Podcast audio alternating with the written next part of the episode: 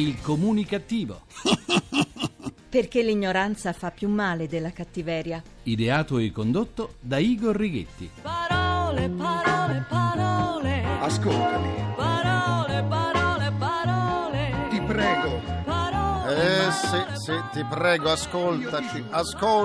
Un brano che dedico a tutti i nostri politici, Parole, parole, parole. Buona comunicazione Italia comunicativa dal vostro comunicattivo di fiducia Igor Righetti. Bentornati alla nostra terapia radiofonica di gruppo senza glutine a emissioni zero numero 2069 con il 69 undicesimo anno di programmazione. Cominciamo la seduta di oggi con il mio saluto comunicattivo che dedico a tutti coloro che superano sempre la striscia gialla realizzata per motivi di privacy e collocata prima dello sportello di un ufficio postale, di una banca, di una farmacia o di centri di analisi cliniche. Queste persone invadenti, in piccione o soltanto cafone, si appiccicano a noi mentre siamo intenti a parlare con l'addetto allo sportello. In ospedale capita spesso, ma forse lì le strisce gialle non le vedono in quanto devono prenotarsi una visita oculistica.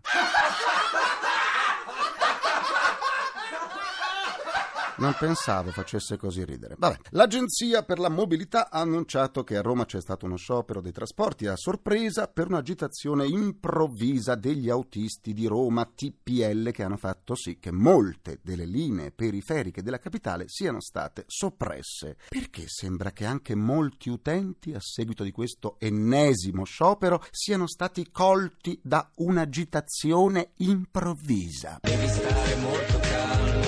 Devi stare molto calmo. Sì, dobbiamo stare molto calmi, come dice Neffa. Altro che popolo di navigatori, siamo un popolo di analfabeti. Parola dell'Ocse. Tu signorante,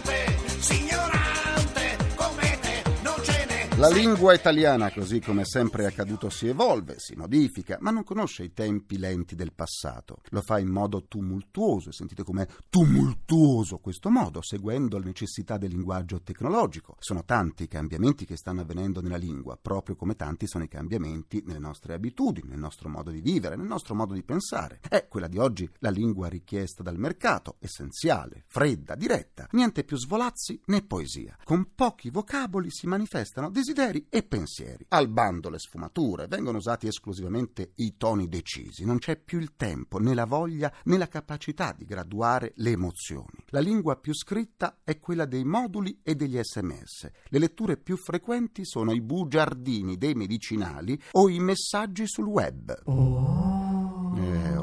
Sì. Inevitabile allora che si verifichi il triste fenomeno dell'analfabetismo di ritorno, quell'ignoranza della lingua, cioè che viene quando non si frequentano più persone o luoghi dove la lingua viene espressa in modo corretto, ovvero come accade o dovrebbe accadere a scuola. Dopo gli studi, l'allenamento alla lingua viene dalla radio, TV, web e giornali, ma si legge molto poco e ci si sofferma prevalentemente sui titoli e la lingua si immiserisce, si avvizzisce come una prugna esposta al sole e diventa anche più difficile comprendersi perché a un linguaggio arido corrispondono pensieri altrettanto sterili. Sei contenta di quello che sei riuscita a farci vedere in tutte queste puntate? Contentissima. O c'è qualcosa che ancora vorresti che noi scoprimmo? C'è qualcosa che vorresti che noi scoprimmo. Un orrore di Stefano Bettarini. Nonostante fossimo a conoscenza dell'impoverimento della nostra lingua, ci ha sorpreso leggere che un'indagine internazionale ci colloca in fondo alla classifica tra i paesi più ignoranti. Precediamo soltanto il Nuevo León, che, per chi non lo sapesse, è uno stato del Messico. Oh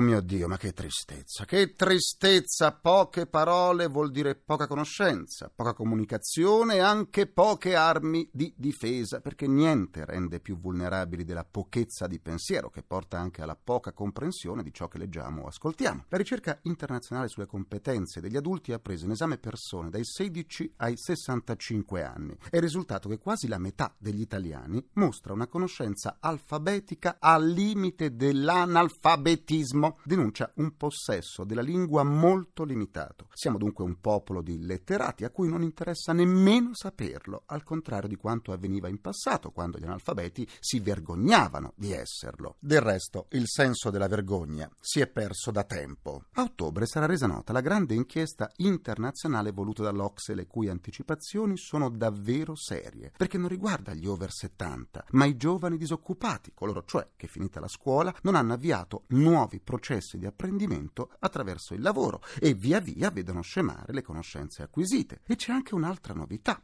Sì, essere ignoranti non vuol dire essere poveri. Sono molti i benestanti che non avvertono la necessità di approfondire le conoscenze culturali, una tendenza favorita dalla tecnologia che, come un complice, nasconde le lacune degli ignoranti, i quali sempre di più fanno ricorso agli strumenti tecnologici per ovviare alle loro difficoltà nel leggere una cartina stradale come nel fare un calcolo. E il bello è che da ignoranti ignorano di esserlo. Ecco perché per trovare un popolo più ignorante di noi bisogna andare in Messico, nello stato di Nuevo León. Non mi chiedermi di avere un equilibrio anche in quei giorni, non mi chiedermi di farti lo stufato quando torni. Non mi chiedermi. Continuiamo la terapia, poveri noi.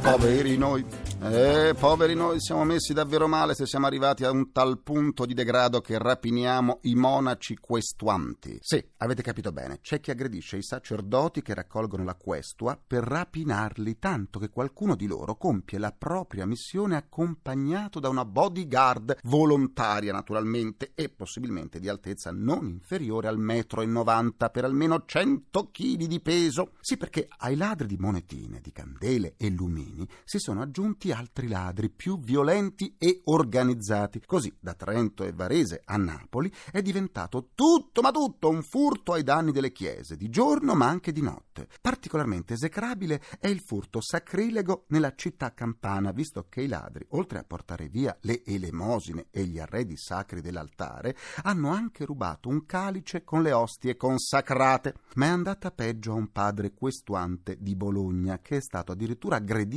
da due uomini che gli hanno rubato l'elemosina raccolta. E questo cappuccino, che ora raccoglie l'elemosina guardato a vista dal suo angelo custode, senza ali ma dotato di enormi spalle e particolarmente corpulento, una necessità per il frate, dato che il santino con cui aveva provato a placare la voglia di denaro dei due manigoldi assatanati non era servito, anzi aveva accentuato la loro rabbia verso il frate, da loro accusato di aver usurpato il loro posto per chiedere l'elemosina. Già, guerra tra poveri dunque, ma un po' su tutto il territorio nazionale è allarme furti di elemosine, e sempre più numerose sono le parrocchie che si dotano di volontari per allontanare i ladri. Siamo arrivati al paradosso che sempre più disperati rubano dove è più facile rubare, ai poveri. Schifo. Sono d'accordo con te, dizionario multimediale. I furti delle elemosine dunque sono in costante aumento, così come lo sono anche episodi di reazione violenta di questi sciagurati detrattori dei beni altrui nei confronti dei sacerdoti o volontari che li fermano nella loro azione criminale. Ma non sono soltanto le monetine nelle cassette delle elemosine a essere asportate. I ladri non esitano a portare via le borsette delle donne mentre prendono la comunione o quando sono nel confessionale. Nella chiesa di San Quirico a Genova 2 cinquantenni slavi sono stati sorpresi mentre trafficavano con un metro che terminava con una calamita per le monete o, a seconda delle necessità, con nastro adesivo e colla per le banconote. Sono stati condannati per direttissima a una pena minima. Ti pareva?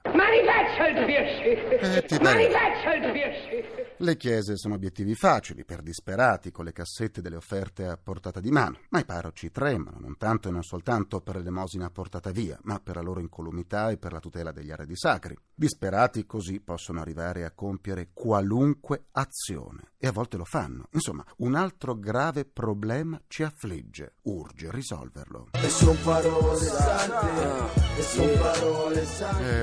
sante. Il mio avatar Igor chiede la linea per il suo GRC,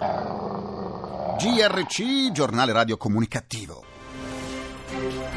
Eccomi Igor, grazie della linea. Ancora una volta è stato ritrovato e fatto brillare un ordigno bellico. In questa occasione si trattava di una bomba di 500 kg della seconda guerra mondiale di fabbricazione americana, rinvenuta durante gli scavi nel porto di Genova. Buttandola in economia, mi chiedo perché, nonostante la guerra sia finita da molti anni, l'Italia deve ancora rischiare di esplodere a causa della Germania. Perché Igor?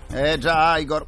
Continua. È stata inaugurata a Verona la nuova edizione di Vinitaly, dove ancora una volta sono state presentate alcune novità enologiche, tra cui il primo spumante con polvere d'oro o quello dietetico, il vino invecchiato negli abissi marini e quello nei ghiacciai. Sarà vero che l'unico problema del vino invecchiato nei ghiacciai sia quello di avere pochi gradi? Questa è bella Igor, complimenti. Grazie Igor. Il comune di Parigi ha deciso di sostituire i tosa erba a motore con 4 pecore che per il momento si stanno occupando di mangiare l'erba che circonda la sede degli archivi nazionali, ma da ottobre potrebbero spostarsi anche in altri prati. Le pecore sono senz'altro ecologiche, ma dopo il loro passaggio, chi potrebbe sostenere che quelle cose nere presenti sui prati siano scarafaggi giganti?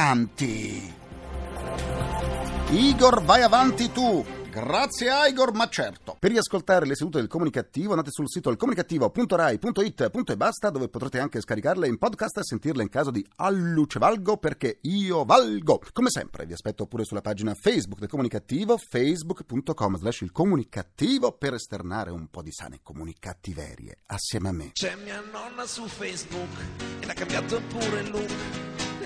Questa nonna cambia sempre look. Dalla pagina Facebook del Comunicattivo oggi saluto Emilio Rosito, Vera Bardi, Loris Panchieri, Anna Pelizzardi, Alice Andreoli, Mercurio Cimato, Vincenzo Manno, Nico Francolino, Antonello Santilli, Barbara Baroni e Francesca Casu. È il momento della TV di ieri e di oggi e dell'autore televisivo Maurizio Gianotti, che ci sta aspettando.